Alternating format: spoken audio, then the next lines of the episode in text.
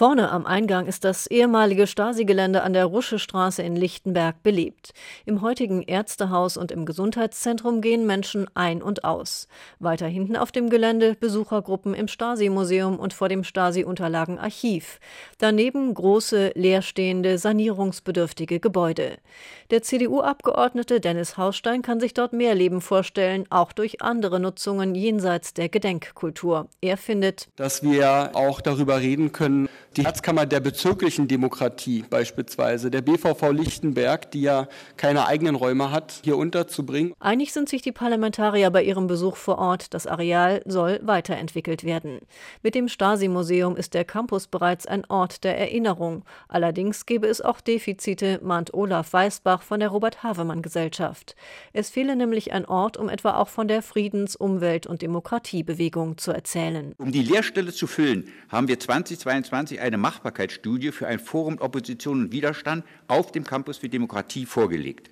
In dem Forum sollen Opposition und Widerstand in allen Formen von 1945 bis 1990 in einer Dauerausstellung gewürdigt werden. Weißbachs Appell lautet zum 35. Jahrestag des Mauerfalls in diesem Jahr die Weichen zu stellen für ein solches Forum.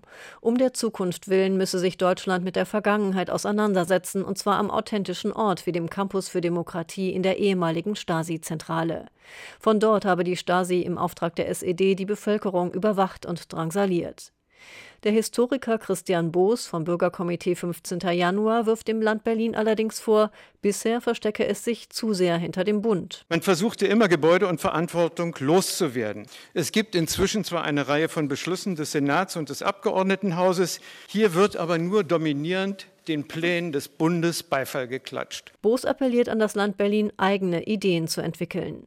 Auch Andreas Otto von den oppositionellen Grünen ist inzwischen Ungeduld anzumerken. Warum dauert alles so lange? Wo sind wir eigentlich? An welcher Stelle? Und was können wir heute tun? Der Berliner Staatssekretär für Wohnen und Mieterschutz Stefan Machulik verweist indes auf die Komplexität der Vorhaben auf dem Campus, auch angesichts von Teilflächen des Areals, die sich in Privateigentum befinden. Da sind wir in Gesprächen über eine landeseigene Gesellschaft Berlin-Novo, um zu sehen, was möglich ist. Kultursenator Joe Cialo rät, um mit dem Campus für Demokratie Demokratie weiterzukommen, auch auf den privaten Eigentümer von Teilflächen wie Haus 18 auf dem Campus zuzugehen. Ich glaube, es ist gar nicht mal so schlecht, wenn wir mit ihm mal in ein vernünftiges Gespräch einsteigen, denn er sagte, bisher hat keiner mit ihm persönlich gesprochen. Aus Cialos Sicht ist das die Sache des Finanzsenators. Der SPD-Abgeordnete Andreas Geisel ist allerdings eher zurückhaltend, wenn es darum geht, dass sich der Finanzsenator für Flächen auf dem Areal engagieren solle, denn in dem Augenblick, in dem er sich aus dem Fenster lehnt und sagt, er hat Interesse an den 80.000 Quadratmetern, steigen die Preise. Bund, Land Berlin, private Akteure, noch hört es sich nicht so an, als ob es mit der Weiterentwicklung des Campus für Demokratie schnell vorangehen würde. RBB 24 Inforadio vom Rundfunk Berlin-Brandenburg.